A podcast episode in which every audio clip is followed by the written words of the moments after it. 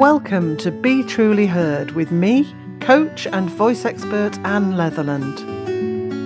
If you're a woman in business looking to speak with authority, warmth, and authenticity, this is the podcast for you. We'll explore valuable personal growth strategies alongside vocal skills so you can overcome confidence barriers and communicate what's inside. Your voice matters. It's time to be truly heard.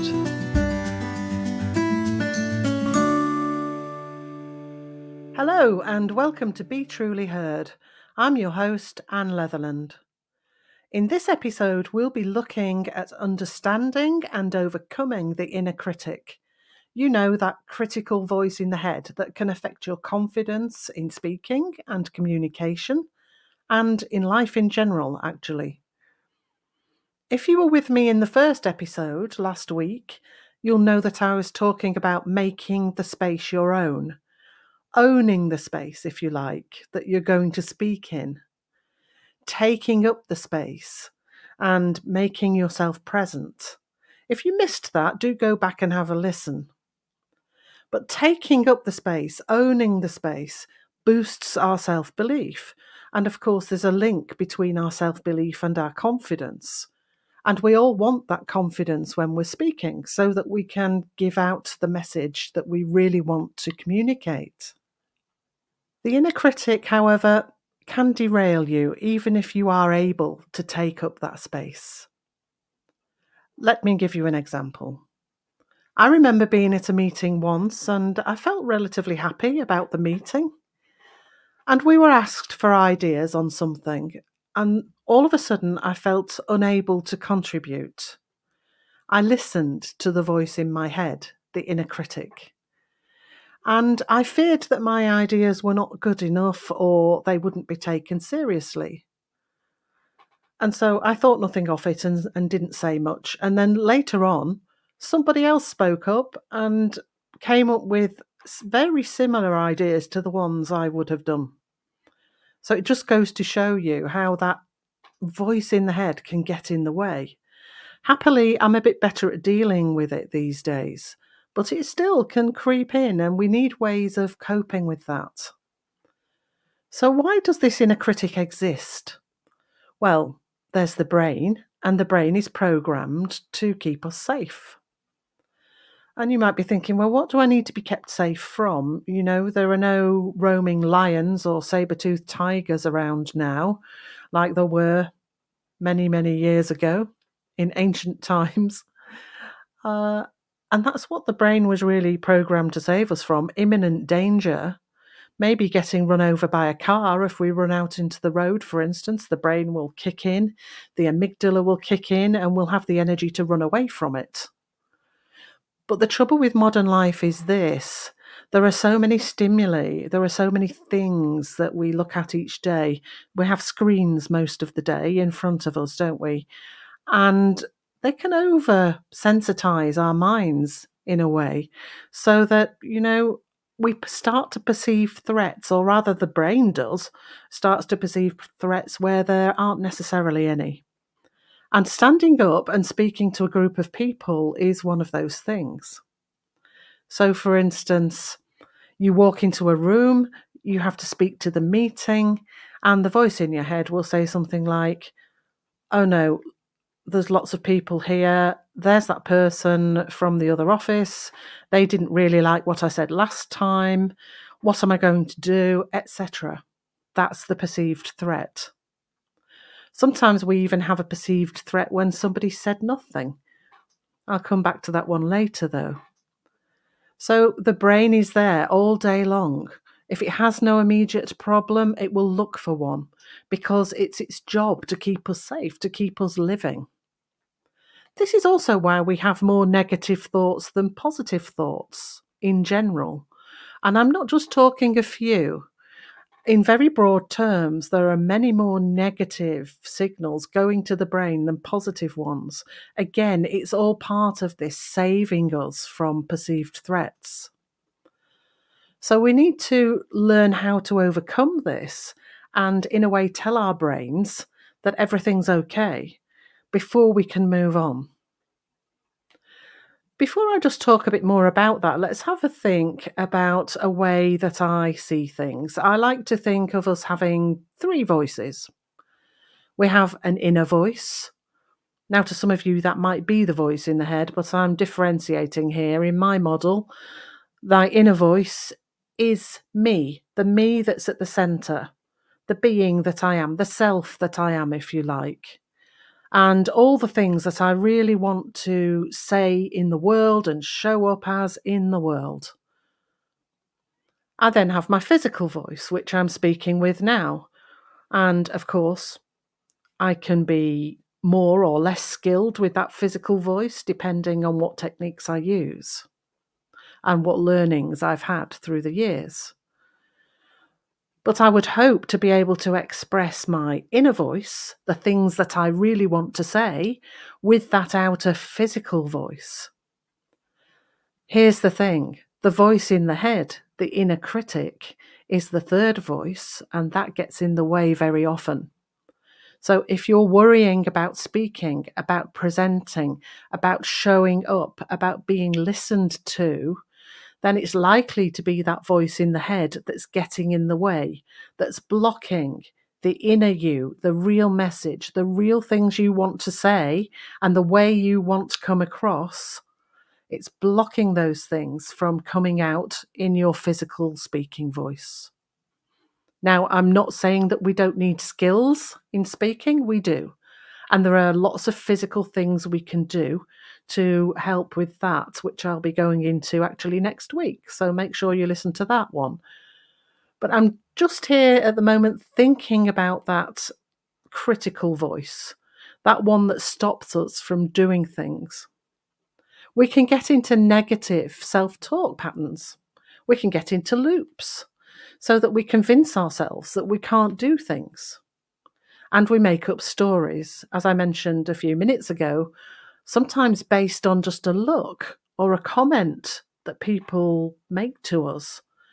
We start to interpret that comment. Our brains start to warn us, oh, well, he or she could have meant this or that. And then we start to listen more. And the more we listen, the more warnings we get. If we start to take them seriously, then we start to fear and we start to wonder whether we can actually speak. Just have a think for a moment. When have you ever done that? When have you ever made an assumption based on a look or a comment that somebody's made to you? And when have you been wrong? This is usually found out later, isn't it? That we're wrong. I know I have. And sometimes, you know, those things can cause us all sorts of angst. We don't really want to reinforce that negative voice it's better if we can be more open and really find out where people are coming from. So, how we speak to ourselves is important. If we're always castigating ourselves and telling ourselves that we're no good, even for small things, then the voice in the head will have a field day with that. Here's an exercise for dealing with it that I find quite useful anyway.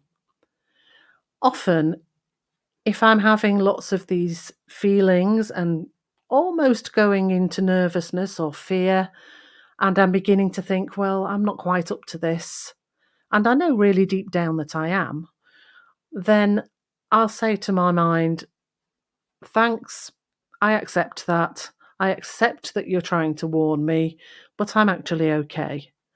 Now, that might sound a bit weird. It's not really. We talk to ourselves in our heads all day long, don't we? Why should we just listen to the bit of our voice that says, Oh, well, I, I don't think I can do this? Why can't we say, Thank you for warning me? But actually, I know I've got everything inside me that I need. I'm really grateful for that warning, but I'll be all right. We speak to ourselves in a different way, in other words, we reframe it. So let's have an example of that um, a thought, for instance, oh, I'm no good at speaking in meetings, no one will listen to me.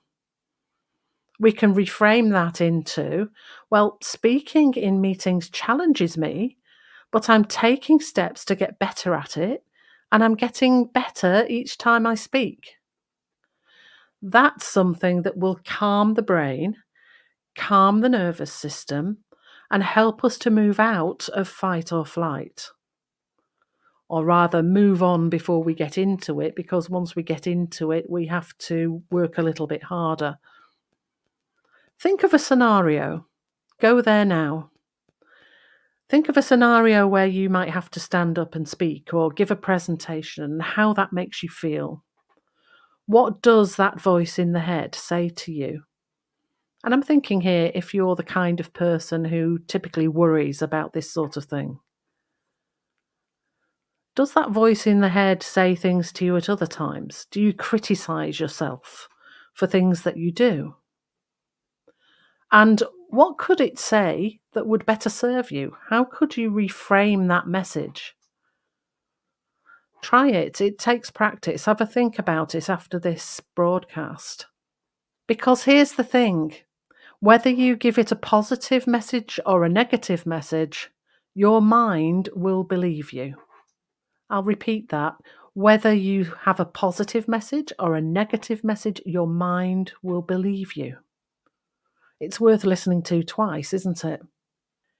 If we're forever filled with fear and that little voice telling us that we're no good, then reframing and telling it something different will eventually work because the mind and the brain, if you like, will start to believe it. We can start to silence that inner critic. There are lots of other things we can do that are beyond the scope of today's chat, but that's a start for thinking about it to get you going. And of course, once we've done this and we're able to be more positive, and I mean positive in a good way, I'm not talking about the toxic positivity of, oh, cheer up, it might never happen, that sort of thing. No, real positivity of the reframe and looking at what we genuinely can do and how we genuinely can grow. Once we've done that, then we can build our self belief. And of course, building self belief builds our vocal authority. Humans are energetic beings. We interact in terms of energy. We give out energy and we detect it from others. So, for instance, have you ever been to an event in person and then when you've looked at a recording afterwards, you think, well, it doesn't feel the same. It wasn't like that at all. That's because the energy between people and being at an event like that is palpable.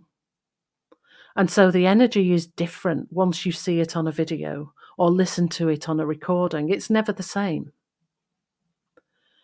Your self belief increases the energy that you transmit to other people in the right way, if you like.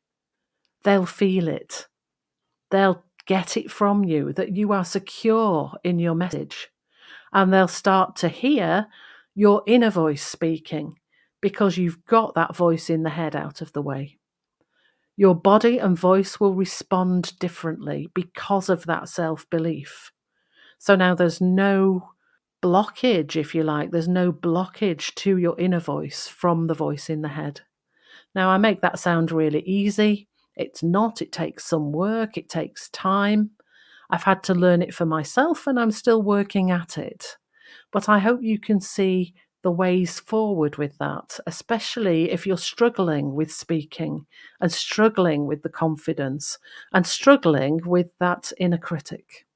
That's about it for today. So, in this episode, we've explored the idea that the voice in your head is just one of three your inner voice, your physical outer voice, and of course, the voice in the head itself. It can actually sometimes help you. There are real threats in our lives that that voice in the head can warn us about, or it can derail you. Treat it with care, question its truth, and then remind your brain that you're safe if you are. Then your true inner voice, your message, will be free to be communicated, to be spoken with conviction, and your actual voice will do a better job. What about that physical voice then that everyone can hear? How do we start to work skillfully with that? Tune in next week to find out. Don't forget as well that there's also time to be part of the prize draw the prize being a complimentary one to one coaching session with me. All you have to do is subscribe to this podcast and leave a review, and then send a screenshot to info at annletherland.co.uk.